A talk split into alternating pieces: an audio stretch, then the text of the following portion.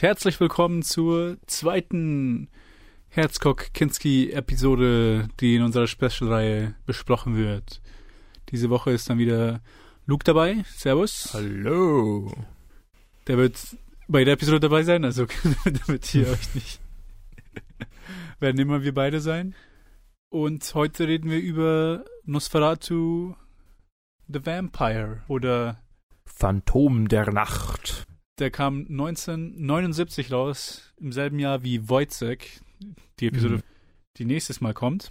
Jetzt kommen wir zu einem Film, der mir so unglaublich gut gefallen hat, dass er halt gefühlt halt schon unter meinen Most Favorite Movies jetzt ist. Aha. Vor allem, nachdem ich jetzt das zweite Mal gesehen habe, hat sich einfach nur bestätigt. Hast du den, also den ersten Nosferatu eigentlich gesehen, den von 29? Den, den habe ich nicht gesehen. Den, den muss mhm. ich mir noch mal, den muss ich mir dann zum Vergleich anschauen. Okay. Weil ja anscheinend sehr viel Wort für Wort aus dem Film genommen ist. Ja, ich meine halt. Ähm, es ist halt so ein klassisches Remake, wo, wo es sich sehr an Murnaus Version halt hält. Mhm. Soweit ich weiß. Aber ich freue mich ja. drauf, auch den Original dann anzuschauen. Ja, äh, Herzog hat es ja auch als, als Hommage verstanden. Ja, macht Sinn. Das macht auf jeden Fall Sinn. Eine Trivia, die ich lustig fand, als ich äh, auf einem IMDb wieder nachgeschaut hatte, war, dass 1979 das Nosferatu Phantom der Nacht nur einer von fünf Dracula-Filmen war, die, im die in dem Jahr, Jahr rausgekommen sind. sind ja. das, ähm, war ja. anscheinend das Superhelden-Genre zu der Zeit. So das Twilight der 70er. ja, am, am Twilight, im Twilight der 70er. Ja. ja, wobei Nosferatu an sich, also man kann ja drüber streiten. Also Nosferatu ist ja eigentlich die deutsche Kopie von Dracula und nicht wirklich Dracula. Naja, Kopie kann man es ja nicht nennen, weil ja Murnau einfach nicht die Rechte hatte. Also es genau. ist auf jeden Fall, man weiß, was wer gemeint ist. Genau, man weiß, wer gemeint ist, aber er hat sich halt, weil er die Rechte nicht gekriegt hat, äh, einer, einer kleinen Schlitzohr, äh, einem kleinen Schlitzohrentrick bemüht, sozusagen. Mhm. Indem er halt einfach alle Charaktere umbenannt hat, aber die Handlung mehr oder weniger dieselbe blieb. ja, musste halt sein zu der Zeit. Ja. Und in dieser Version, Herzog hat dann aber wieder die, die originalen Charakternamen aus dem mhm. Buch genommen. Also ja. Klaus Kinski spielt Dracula, Bruno Ganz spielt Jonathan Harker mm. und Isabel Aljani Lucy Harker. Genau. Und nicht Mina. Ja, genau. Und das ist wahrscheinlich der größte Unterschied. Aber wohl, äh, soweit ich weiß, hat auch, äh, ich meine, du kannst dann gute Vergleiche ziehen. Ich habe ja den Original nicht gesehen. Mhm. Aber soweit ich weiß, hat äh, Herzog um einiges ein bisschen eine pessimistischere Version gemacht von dem Film von dem, was ich gehört habe. Äh, ja. Jetzt muss ich gerade überlegen, ähm, äh, worauf. Vor allem also, zum en auf, aufs Ende bezogen, dass mhm. Herzogs Version ein bisschen, äh, ein bisschen düsterer war. Ich weiß, ich weiß, was du meinst. Ja, ja, das war sie. Das soll, ich, soll, ich, ja. soll ich spoilerhaft drauf eingehen ja. oder? Mach mal, mach mal am Ende der Episode. Können wir am Ende. Okay. Nee. Also am Ende, wenn wir den Plot besprechen. Also wie, wie schon gesagt, ich war umgehauen von diesem Film. Mhm. Also bei Gida habe ich schon gemerkt, dass der Herzog halt ein Auge hat mhm. und Auge und ein Ohr hat, um Atmosphäre aufzubauen. Eine gewisse, die halt für den Film braucht. Mhm. Und dann hat er das halt einfach nur tausendfach bewiesen in diesem Film, in Nosferatu wo ich halt teilweise einfach nur, also so wie du gesagt hast, letzte, äh, letzte Episode, dass du einfach nur am Bildschirm klebst, so mhm. bin ich bei diesem Film. Spannend. Wo ich, wo ich einfach umgehauen bin davon. Mhm. Von hast der Atmosphäre, die aufbaut.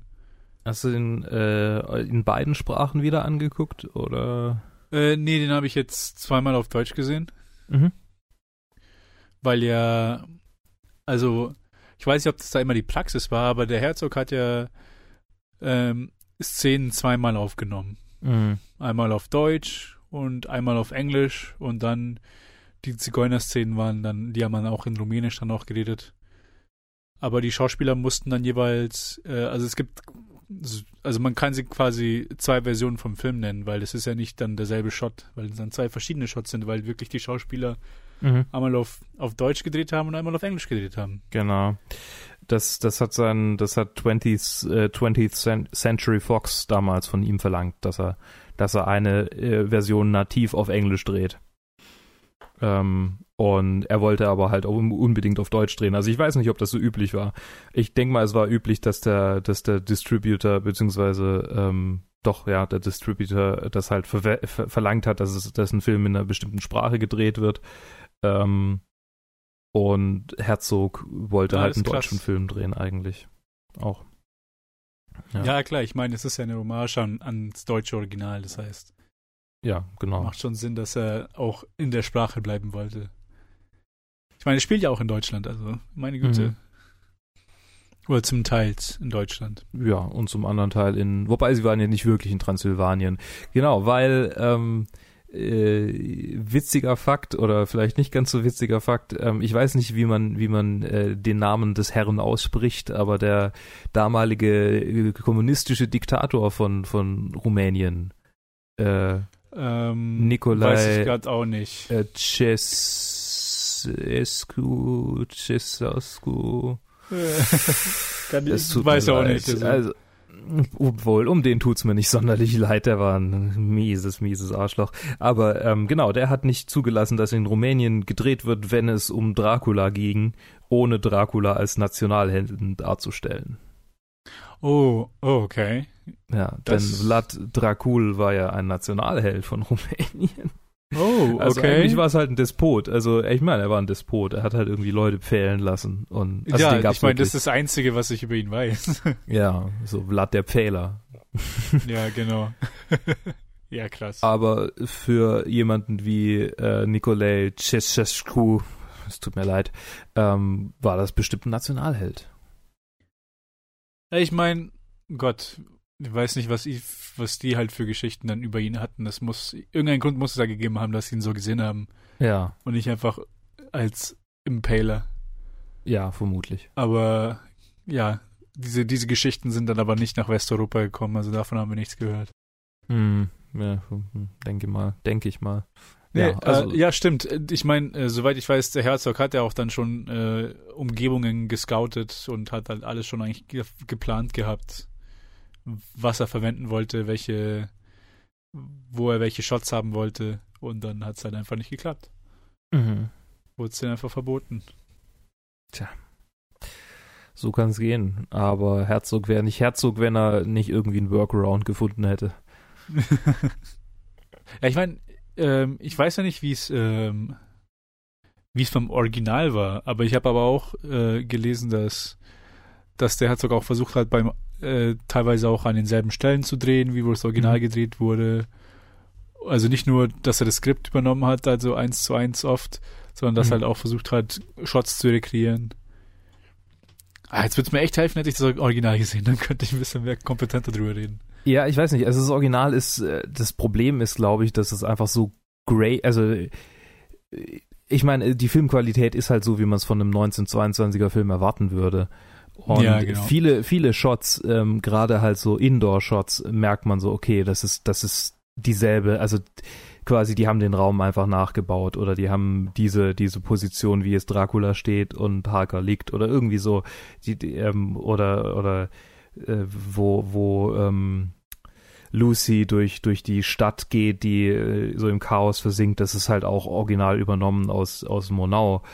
Ähm, mm -hmm äh, aber ich ich finde nicht, ich, ich finde nicht, dass so gerade so Außen, Außenaufnahmen, dass man jetzt irgendwie sieht, okay, das haben, da haben die jetzt diese, dieselbe, dasselbe Waldstück in Transsilvanien irgendwie versucht, äh, oder dasselbe Waldstück in Bayern oder was auch immer, ähm, mm -hmm. äh, gefunden. Also das kann ich jetzt nicht sehen. Es gibt viele, es gibt viele Sequenzen, die wirklich Shot für Shot nachge nachgeschossen sind. Das, das sieht man auf jeden Fall. Aber dann wahrscheinlich die Indoor, die ganzen Indoor-Sequenzen. Ja, genau. Aber die Originalorte denke ich mir so, okay, keine Ahnung. Kann sein. aber das ist mir jetzt nicht ins Auge gesprungen. Wenn man danach sucht, vielleicht sieht man es. Aber ich wusste es nicht, deshalb äh, kann ich da jetzt nichts dazu sagen. Ja, ich meine, ein Stück weit am Ende ist es ja auch nicht so wichtig, weil die Qualität vom Produkt hängt ja dann nicht davon ab. Ja, das ist halt mehr so ein Nerd-Fact. Wie gut das Ja, genau. Ist halt so, oh, did you know? Mhm. Did you know movies? Ja, genau. ja. did, you, did you know? Jetzt können wir auch mal die deutsche Version draus. Haben ja. Sie gewusst? Ja. Haben Krass. Sie gewusst? dass ähm, Klaus Kinski äh, vier Stunden pro Tag im Make-up war. Ein Mann wie Klaus Kinski musste vier Stunden am Tag im Make-up sitzen. Man erwartet natürlich, dass es sehr schwierig war, dass man ihn vorher mit, keine Ahnung, Schnaps besänftigen musste, aber tatsächlich hatte er ein super Verhältnis zu der Make-up-Artist-Dame äh, und ähm, war immer sehr, sehr geduldig und sehr nett zu ihr. Mensch. Was man fast nicht glauben kann. Ja, aber ist so. Mal eine ah, willkommene Abwechslung in Kinskis sonst sehr schwierigen äh, Verhalten am Set. Am Set, ja, vor allem. Ich meine, er soll ja so die Art Person gewesen sein, die stark zwischen Choleriker und vollkommen sanftes Flüstern hin und her gesprungen ist. Mhm. Aber man hört definitiv eine Art der Geschichten mehr als die andere von ihm. Ja.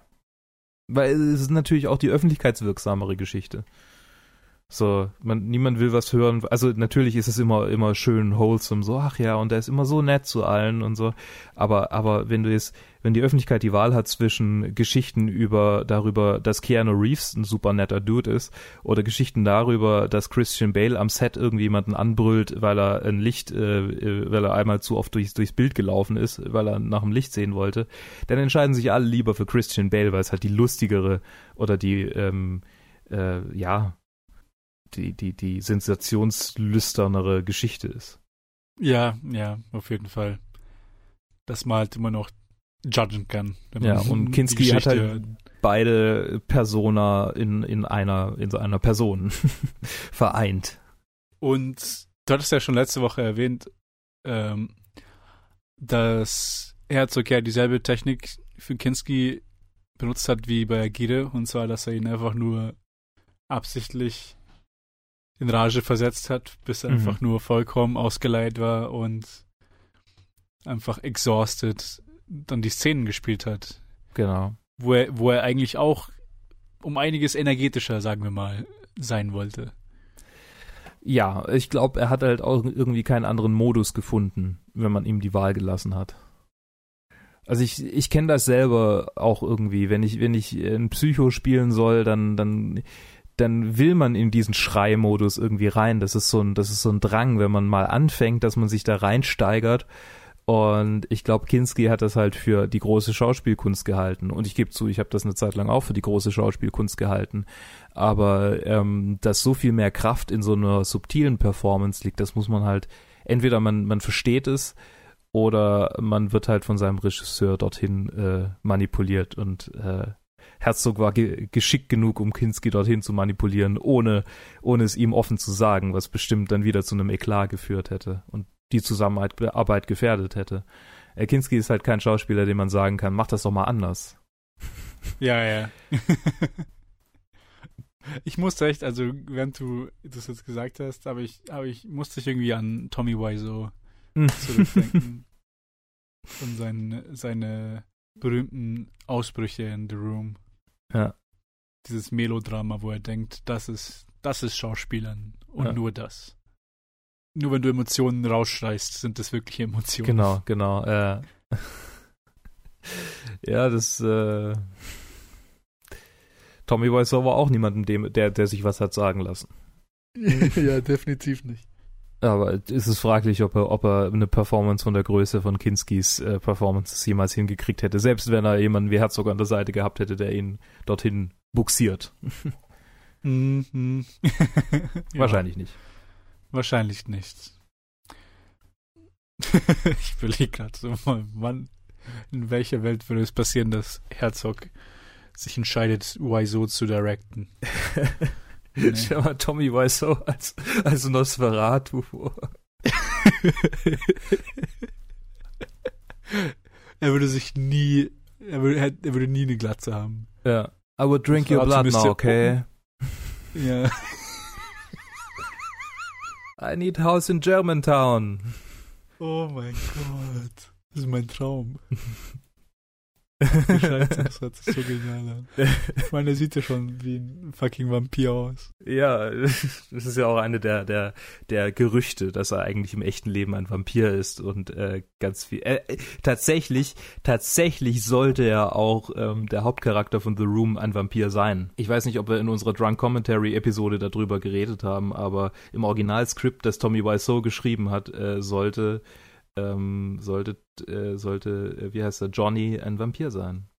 Also, Coincidence? Vielleicht ist The Room einfach nur das Nosferatu von Tommy Wiseau. Ja. Aber mal zurück zum, zum guten Film. mit, guten mit guten Regisseuren, guten Schauspielern. Ja. Und mit guten Schauspielern will ich auch sagen, dass mir die anderen Rollen auch alle gut gefallen haben. Oh also mal abgesehen Gott. von Kinski als Nosferatu.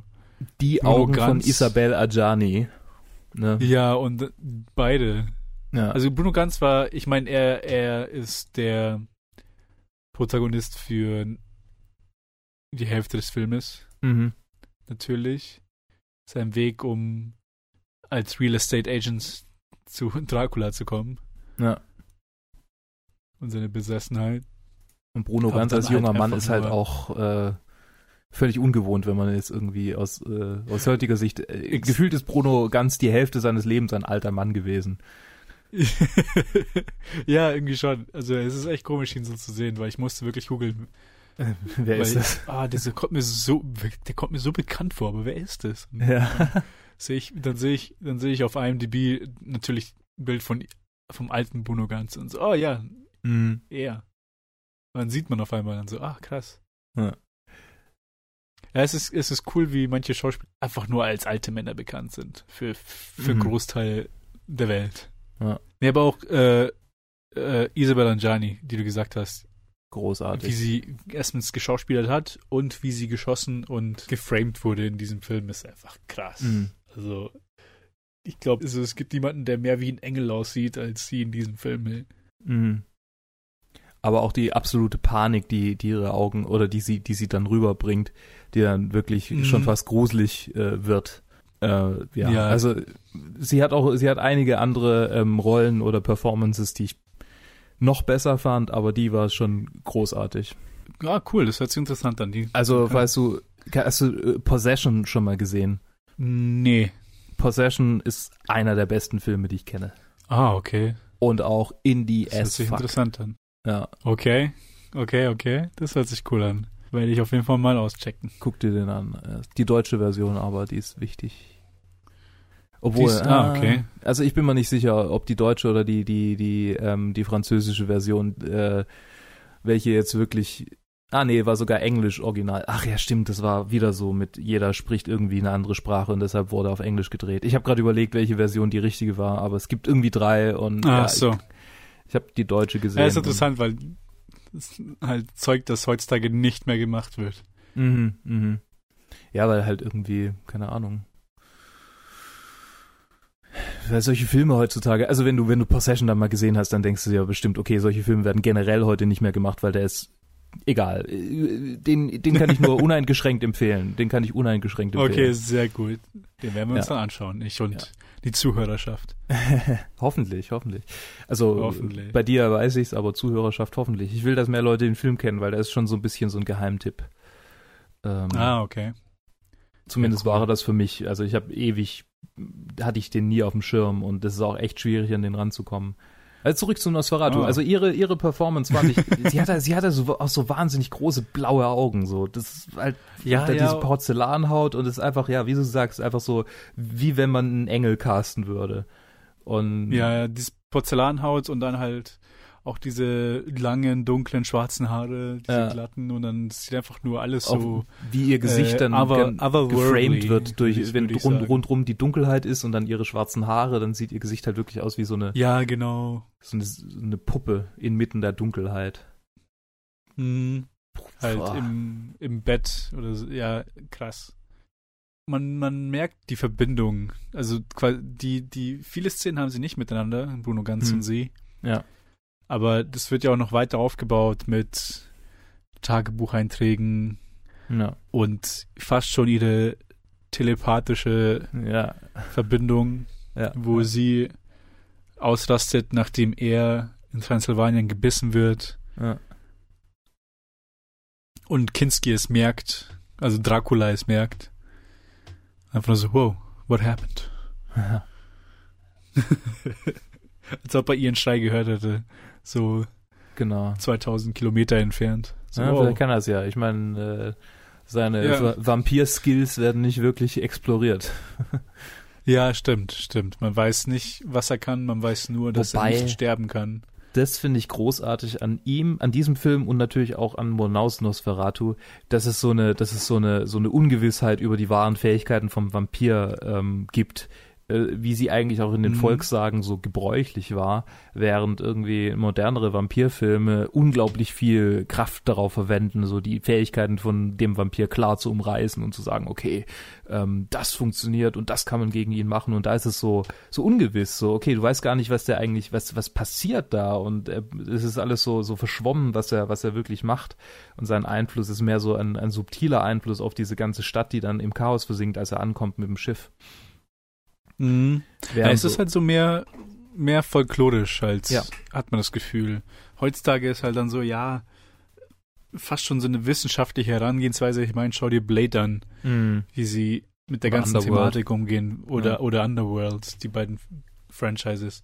Ja. Und da ist halt, ich meine, im Endeffekt will man, sind es, kommt es daraus, weil oft jetzt Vampire einfach nur in Actionfilmen benutzt werden. Mhm. Und wenn man sie als große, große Bösewichte hat, dann muss man erstmal sich klar definieren, damit man auch die Gefahr sieht. ich find, aber auch muss eine man klare nicht. Definition haben. Was ist? Man muss was nicht klar definieren, um, um, um es als Bösen darzustellen. Das zeigen die Filme ja ganz eindeutig. Nee, nee, Je, ich, je undefinierter nee, nee, es ich ist, mein, desto. muss man nicht. ja. Ja, klar, aber in diesem Film, also hier im Nosferatu hast du ja auch keine Helden. Ich meine, da hast du keinen Mhm. Blade.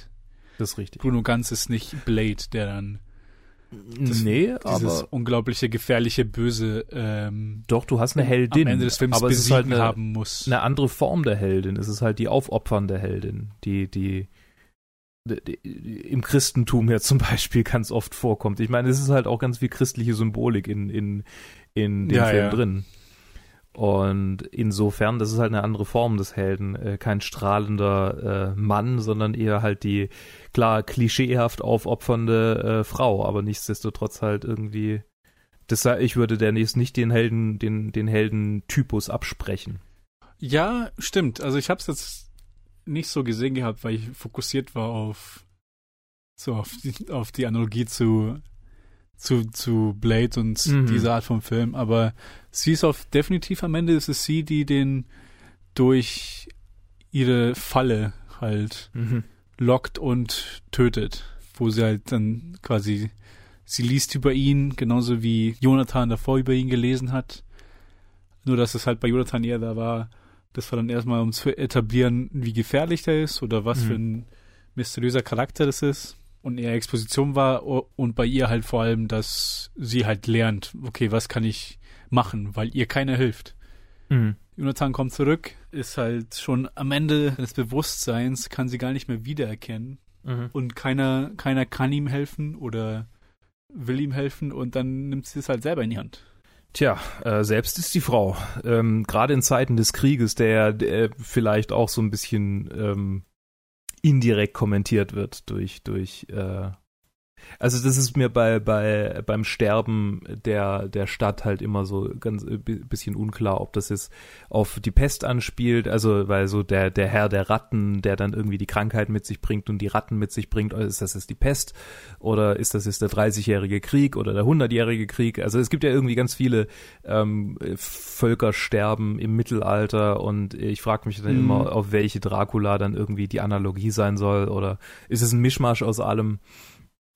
Aber ähm, Ich glaube, die Pest hat ist der größte Kandidat für mich, vor allem Oh. jetzt bezogen auf Ja. Herr der Ratten und ich meine, ich glaube, sie wird sogar mehrfach wörtlich erwähnt, fällt mir gerade ein. ja, ja. Okay. Dann, Das dann f- Und da mit den den Ratten Punkt, haben den ich wir versucht habe zu machen. Naja, ich meine, wir sind ja keine Maschine, wir können es nicht an alles perfekt ändern und dann philosophiert man halt drum über einen Film und überlegt ah. sich, was was bedeuten könnte. Aber ich glaube, es ist schon eine klare Anspielung an die Pest, vor allem auf die Ratten bezogen und dann ja. die halt dann auf die Stadt losgehen und sie in den Abgrund stürzen. Ja. Es ist auch wahnsinnig faszinierend, wie, wie ähm, die Leute in der Version von Nosferatu mit der Pest umgehen. In der Originalversion von Nosferatu wird so ein Karneval quasi mehr oder weniger draus. Also es ist so, es ist wirklich abstrus übertrieben. Und äh, in der Kinds, also in der Herzog-Version ist es ja äh, so so ein klar, es ist auch irgendwie so ein bisschen eine, eine, eine ausgelassene Feier, so ja, wir haben alle die Pest, also was sie, was sie da fantasiert oder wo man nicht so richtig sicher ist, was da jetzt gerade passiert. Also die, welche Sequenz mhm. ich meine. Und, ja, ja, ja. Ähm, und das, das finde ich enorm bedrohlich irgendwie, diese, also normalerweise finde ich das fast die, die, die Vorstellung faszinierend, dass alle irgendwie wissen, okay, wir sterben jetzt, deshalb machen wir noch eine letzte große Feier, so à la Peter Fox, äh, ne? Aber ähm, mhm. da ist es bedrohlich, weil es irgendwie so so so albtraumhaft wieder sich anfühlt, so wo du gar nicht weißt, okay, ist das jetzt real oder träumt die das ja, nur ja. oder geistert sie jetzt durch die Stadt oder ist das jetzt wirklich so, dass die da sitzen und ich war mir halt unsicher, während sie durch, durch die Stadt geistert und alle irgendwie quasi feiern, so, wir haben, wir haben die Pest, ähm, und da, da war ich mal halt bei Anfangs, als ich ihn das erste Mal gesehen habe, unsicher, ob das jetzt, ob das jetzt real ist oder ob das jetzt ein Traum ist, was sie da hat, ähm, ob die da jetzt wirklich an einer Tafel sitzen und irgendwie, es wird ja in diesem einen Shot auch ähm, so ein bisschen angedeutet, dass die da jetzt irgendwie, äh, war es nicht so, dass sogar angedeutet, dass sie Menschen fressen oder Jetzt fantasiere ich, glaube ich, gerade wieder was ich, rein. Ehrlich gesagt konnte ich, habe ich in dem, also in dem Shot war ich von, von dem Doom, das da aufgebaut wurde, also von dem Gefühl, was, was diese Sequenz halt aufgebaut hat, war ich so hypnotisiert, dass ich gar nicht so wirklich detailliert auf, darauf geschaut hat. Also das weiß ich leider nicht. Mhm. Ja, aber das ist enorm bedrohlich, äh, also was da, was da aufgebaut wird, an, an, auch an Bildgewalt. Und das ist das, was auch in vielen Horrorfilmen heutzutage fehlt, finde ich. Dieser Raum, den man sich nimmt, für dafür eine Atmosphäre aufzubauen. Und also ich würde schon sagen, würdest du sagen, dass der, dass das ein Horrorfilm ist? Ja, schon, oder? Ja, würde ich schon. Und nach dem heutigen, nach dem heutigen Standard würde man gar nicht, gehört das ja schon fast irgendwie zum Thriller nach heutigen, nach heutigen Maßstäben. Es, er baut halt nicht wirklich. Nein, für mich ist halt, wenn es um Horror ging, geht, dann dann, red, red, dann denke ich an die Atmosphäre vor mhm. allem, nicht irgendwie an gewisse Techniken, ob das jetzt irgendwie mhm. das Klischee Jumpscare oder sonst was anderes ist, ja. sondern wirklich nur an die Atmosphäre. Was, was für ein Gefühl will der Film mir auferwecken? Und als Thriller kann ich den nicht sehen, weil Thrilling ist es nicht. Ja. Auf eine Weise wie, keine Ahnung, ein Spy-Film oder so. Mhm sondern es ist halt, er baut halt eine gewisse Atmosphäre auf und ich würde ihn halt definitiv als, als Horrorfilm bezeichnen. Und früher haben, hatten sie auch noch viel mehr Versuch mit, mit der Atmosphäre halt, sie aufzubauen und damit zu experimentieren. Ich meine, heute viele Horrorklassiker würde ein heutiges Publikum nicht als guten Horrorfilm hm. anerkennen. Ja. Wenn du dir The Shining anschaust oder Psycho. Okay, Psycho ich mein, ist dann echt Shining wurde nie als mehr. guter Film von der Öffentlichkeit groß aufgenommen. Ja, okay, stimmt auch wieder. Jetzt ist es halt so ein Kult-Classic. Ja, schon, Und aber also ja, zu der Zeit war, war, war er höchst umstritten. Und Leute haben ihn gehasst, weil er halt, gerade weil er so, so unglaublich ähm, beunruhigend und, und äh, ja, dafür gemacht ist, Leuten weh zu tun. Hm. Ja, aber genau das ist halt, das ist die Art Horror auf, die ich mhm. anspringe. Mhm, mhm. Muss so zu sagen. Halt vor allem, ich meine, Shining ist ein Beispiel, Alien ist ein Beispiel, wo, wo du nach heutigen Standards, nicht Standards, aber nach, nach der heutigen Sichtweise. Ich kann also, meine, meine kleine Schwester ist ein, ist ein Horrorfan mhm. und schaut sich halt alles, alles an, was, was so rauskommt, was andersweise Horror sein könnte. Ja ich kann mir nicht vorstellen, ihr Alien zu zeigen und dass sie halt nicht total genervt sein wird. Nicht okay. genervt, aber gelangweilt, weil es einfach nicht die Art von Film ist. Weil Horror, heutzutage habe ich das Gefühl, dass diese Reliance auf Jumpscares und auf halt die nur noch 15 Techniken ist da, weil man dem Publikum nichts mehr zutraut. Hm? Weil man den einfach, weil man Angst hat, dass die, wenn sie, wenn man sich Zeit nimmt für irgendetwas, dass sie sofort das Interesse verlieren. Hm. Und deswegen einfach nur sagt, okay, wir müssen sofort so eine, so eine Art Film machen, weil anders, anders mögen sie es nicht. Hm. Und deswegen wird halt dann so gemacht so Shining, Nosferatu, Alien, halt die Richtung. Die sind alles klar für mich sehr gut gemachte Filme und sehr gut gemachte unnerving Filme. Vor allem halt die Atmosphäre ist das Wichtige bei diesen Filmen. Ja. Die Atmosphäre kannst du erst fühlen, wenn du dich auf den Film einlässt und auch mit dem Film dabei bleibst. Das heißt, wenn für dich ein langsames Pacing was halt oft damit hineingeht, wenn du eine Atmosphäre aufbauen willst. Ja. Wenn das für dich, für dich einfach nicht funktioniert, dann kannst du dich nicht auf den Film einlassen und wenn ich dich nicht auf den Film einlässt, dann ist die Atmosphäre futsch. Weil dann bist du einfach nur so, ah, okay, wann passiert jetzt was? Äh, weil man so eine, die Expectation da ist, die man von anderen Filmen gewohnt ist, die halt jetzt hier nicht, hier nicht erfüllt wird. Mhm. Ja, das, äh, ja, äh, das aber letztendlich, ja, Film, Film ist halt was, was sich irgendwie schon immer verändert hat und äh, was, äh, was variabel bleibt. Ähm, ich ich habe schon das Gefühl, dass es wieder hin und wieder mal Filme gibt heutzutage, die auf sowas, die auf sowas ähm, abzielen. Aber das ist halt wie damals auch irgendwie ähm, dann Filme, die für eine bestimmte Crowd sind und nicht für die Leute, die jetzt halt heute Horrorfilme angucken und damals wahrscheinlich die Leute, die heute Horrorfilme gucken und sagen, boah, hier äh, Saw oder also das Saw ist ja auch schon wieder alt, aber halt irgendwie so, so moderne Horrorfilme sehen, die hätten früher vielleicht, ähm, die hätten halt irgendwas im Kino angeguckt, weil sie irgendwas angesehen wollen ohne die jetzt, mm, ohne die es runterreden zu wollen. Das ist ja legitim, das kann man ja machen. Man muss nicht, wie wir, irgendwie sein, sein Leben damit verbringen, über Filme zu sinnieren. Umso, umso schöner finde ich es, wenn hin und wieder mal Filme rauskommen, die halt genau diese Atmosphäre einfangen. Und äh, umso schöner finde ich es, immer wieder Filme zu äh, finden, die älter sind, die diese Atmosphäre einfangen. Und deshalb habe ich Nosferatu auch ähm, am häufigsten angesehen von all den Filmen, über die wir reden. Mhm. So ist auch der Film, den ich mir um, also ich habe mich, ich hatte eine Vorfreude, als unser mhm. erste, also als wir unsere erste Session nicht geschafft haben ja. und sich dann irgendjemand nach hinten, nach hinten verschoben hat, war bei mir dann schon die Vorfreude da, ah, ich werde mir Nosferatu nochmal anschauen, ich will den ja. Film rede. Also so, so hat es sich für mich angefühlt, so, oh Sehr ja, gut. ich schaue mir den nochmal an. Ja. Weil ich ja. den wirklich super fand. Also manche, manche Sequenzen sind halt so, machen einen so unbehaglich. Mhm und sind so gut gemacht, dass ich einfach Respekt davor hatte und dann so, oh, ich freue mich schon so drauf, den nochmal anzuschauen.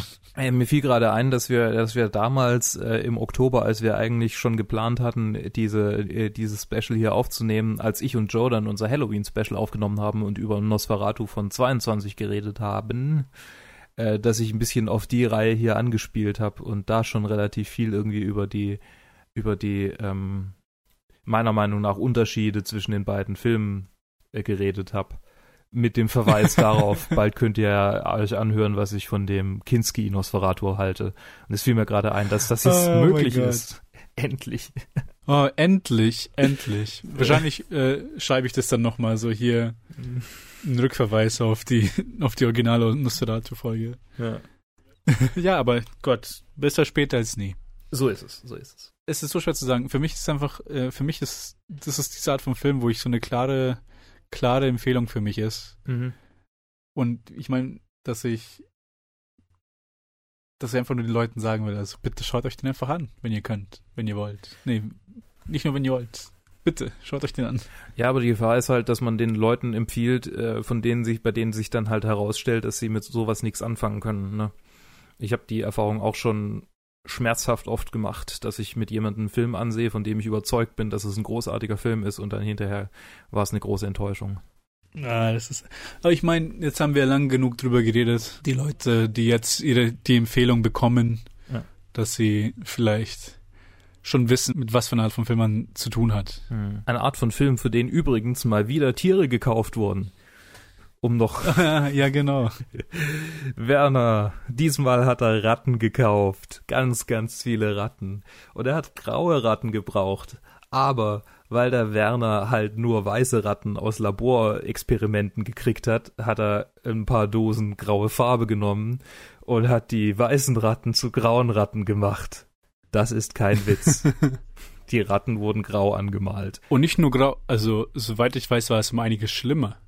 Ja. Was ich gelesen habe. Was hast du denn gelesen? Und zwar, dass, also als er sie bestellt hatte, dass sie für, für große, also dass sie für den ganzen Weg ähm, erstens nicht gefüttert wurden mhm.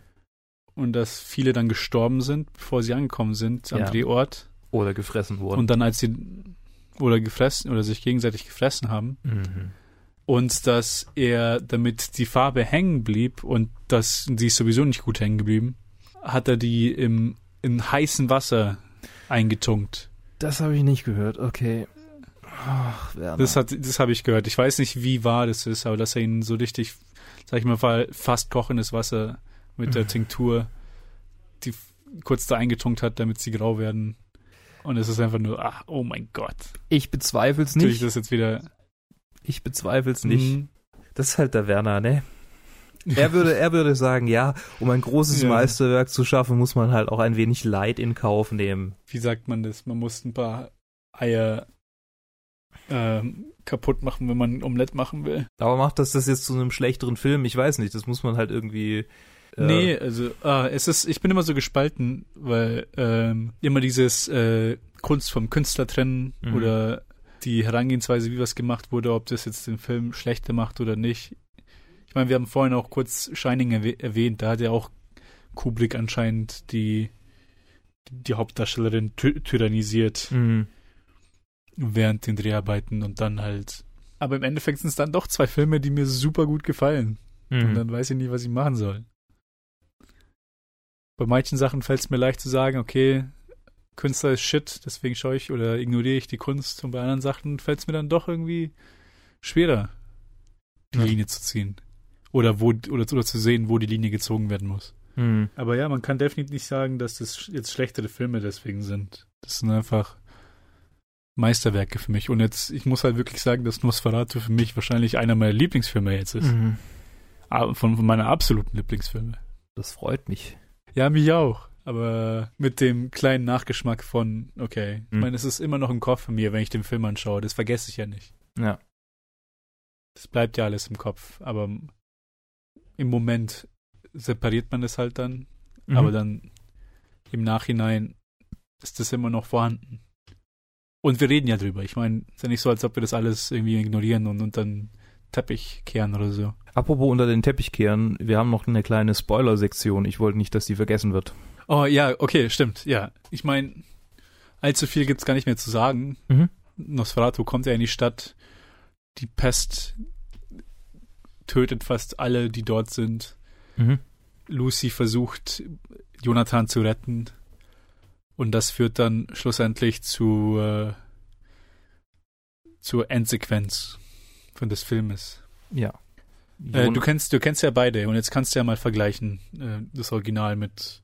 Das Original endet damit, dass Graf Orlok äh, vergeht und ähm, ja, äh, ähm, dass das Hutter ähm, der der äh, Hutter war war der ähm, der der Jonathan im Original, also so hieß Jonathan im Mhm. Original. Ähm, Ah, Hutter okay. wird gar nicht zum, zum Vampir, sondern er, er reist quasi parallel zum Grafen zurück nach Wismar, um, äh, oder Wisborg im Original, ähm, um, um äh, sie zu retten, um Ellen beziehungsweise halt, äh, wie, wie heißt Lucy. sie? Lucy zu retten. Furchtbar, ganz furchtbar. Ja, Ähm, furchtbar, genau. Ja. und ähm, er kommt aber zu spät, um sie zu retten. Sie stirbt, aber damit vergeht auch der Vampir und die Pest und der Vampir sind besiegt. Im, okay. im Remake, ähm, also in, in Kinski Herzog, äh, in der Kinski Herzog Version äh, stirbt zwar auch ähm, Dracula, allerdings ähm, ist Jonathan vorher äh, von Dracula zum Vampir gemacht worden und reist ihm hinterher.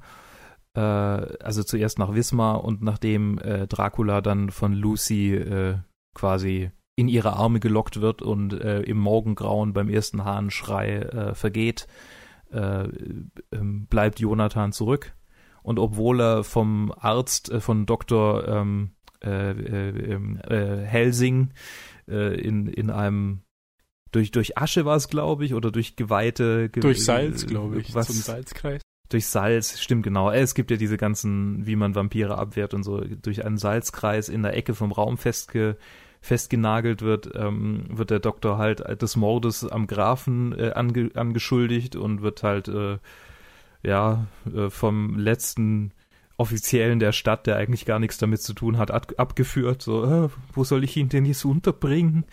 Und äh, ja, und so lassen die verhaften. Nee, Polizisten sind tot, die genau. die Wärter sind tot. Ja, wo soll ich so. ihn denn jetzt hinbringen? Ja, bringen Sie ihn hin, wo Sie wollen.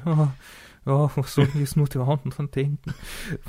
Und ähm, äh, und Jonathan entkommt allerdings mit der Hilfe der Haushälterin, die den Salzkreis aufwischt.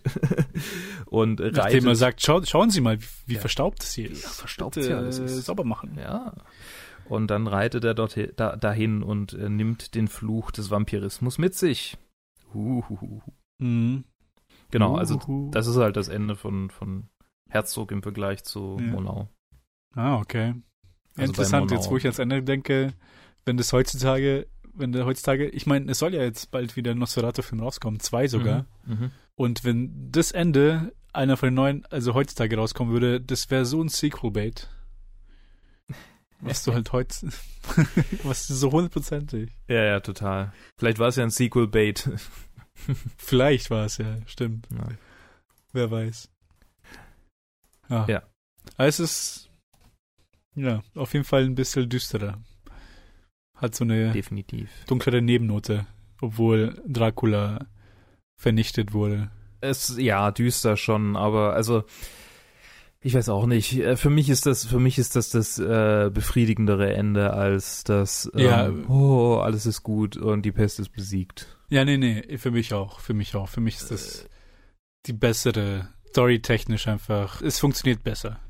Mhm. Es ist ja nicht aus dem Nichts beim Original anscheinend. Also die, ich meine, sie lockt ihn ja da, aber dass halt dann viele Feuer-Eierkuchen halt dann am Ende ist. Mhm. Quasi alles ist besiegt. Die restlichen Leute sind gerettet. Und bei diesem Film ist halt einfach nur so, ja, okay, die meisten sind gestorben, die Pest wird wahrscheinlich den Rest auch noch umbringen und der Vampirismus lebt in, im ehemaligen Protagonisten weiter. Übrigens ähm, ist gerade eine crowdfunded Versi äh, äh, ähm, äh, Version von Nosferatu in der Post-Production. Habe ich noch oh, gerade rausgefunden. Krass, okay. Von David, David Lee Fisher ähm, der auch hm. schon das Kabinett von Dr. Caligari 2005 äh, äh, remaked hat. Ah, okay. Der hat jetzt Nosferatu äh, mit äh, halt amerikanischen Schauspielern nochmal neu gemacht. Und das ist noch nicht ganz klar, wann das rauskommen wird. Es gibt noch keinen Release-Termin, aber es ist gerade in der Post-Production. Es gibt einige Shots vom Set. Und sie haben, ja, sehr klischeehafte Masken für Nosferatu verwendet. Oh. Oh. mal schauen. Okay, mal schauen wir mal. Ja. Schauen wir mal. Und ich meine mich zu erinnern, aber jetzt bin ich mir gerade nicht sicher, ob das überhaupt stimmt. Ähm, wir haben nämlich, also ich und Joe haben schon in der äh, 1922er Episode über diesen Film geredet und ich meine mich zu erinnern, dass der Clou war, dass die quasi die neuen Schauspieler auf die alten originalen Hintergründe äh, superimposed haben. Das heißt, vorm Greenscreen geschossen und dann im Hintergrund halt quasi die Monau-Hintergründe eingefügt. Ja, ich glaube, das war es wirklich, weil da, daran kann ich mich erinnern, dass, dass, dass, dass ihr das erwähnt habt. Mhm. Also ich bin sehr gespannt auf den und das, das könnte natürlich ein riesen, riesen Miss werden, aber ich hoffe mal, dass er gut wird. äh, die Leute, die ja, verpflichtet sind, äh, Doug Jones in der Hauptrolle als, ähm, äh, als Nosferatu ist ja schon ein sagen wir mal, guter Monsterdarsteller. Der hat äh, den Pale Man in Pan's Labyrinth, den, äh, den Meermann in Shape of Water und den anderen Meermann im anderen äh, Film von Del Toro, nämlich in Hellboy. Del Toro, ja. Genau, in, in Hellboy den, den anderen Wassertypi da gespielt. Ape. Ja, genau. Ape. Ja, also guter, ah, guter ja, Monsterdarsteller. Bin ich gespannt. bin ich gespannt. Mal schauen, wie sie dann alle miteinander vergleichen. Ja, aber bis, noch mal bisher, ein Triple Feature. Okay, bisher. ja, genau. Reden wir nochmal über alle. Ja, oh Gott. So. Das heißt, mein Fazit ist, ich springe jetzt einfach mal zum Fazit. Mhm. Das heißt, mein Fazit ist, einer meiner Lieblingsfilme, also wirklich absolut, absolutes Meisterwerk für mich. Da, oh, jetzt haben wir es wieder fast vergessen, den Score. Ja. Jetzt wieder, haben wir wieder dieselbe Prog-Band, die den Score gemacht hat mhm. für, oder Teil des Scores gemacht hat für Nosferatu, weil auch viel aus klassischer Musik gezogen wurde. Mhm. Wagner, meine ich, und dann noch irgendetwas, bin mir gerade nicht sicher, aber dass halt da quasi eine Mischung gefunden wurde daraus. Und der Score funktioniert für mich genauso gut wie bei Agile. Also wirklich die, diese Atmosphäre bauendes. Mhm. Ah, es ist und so was einem gemacht einfach. Im Ohr bleibt, ist dieser ominöse Mönchsgesang. Ich kann es nicht mhm. anders ja, beschreiben. Genau. Den man halt dann am Anfang in, das, in dieser Szene mit diesen Skeletten hat. Ja. Die irgendwo in Mexiko gedreht wurde, glaube ich. Ah, okay, das wusste ich nicht. Aber ja, Fazit, alles klasse. Ja, Fünf Sterne gut. für, für alles. Und schaut euch den an. Wenn euch irgendwie, wenn ihr es irgendwie durch diese ganze Episode geschafft habt und diese Art von Film irgendwie euch gut anhört, dann schaut euch diesen Film an. Tut das. Auch, also auch von mir uneingeschränkte Empfehlung. Ich glaube, das ist, das ist nichts Neues, wenn ich das jetzt sage. Oder äh, ja, ja. Seht es euch an. Okay. Ja, auf jeden Fall. So. Und jetzt zum Schluss. Liked uns, kommentiert, sagt uns, was ihr, ob das einer eurer Lieblingsfilme ist, würde mich überhaupt nicht überraschen. Und wir hören uns dann bei der nächsten Episode über Wojciech von Kinski Herzog Special. Ciao. Tschüss.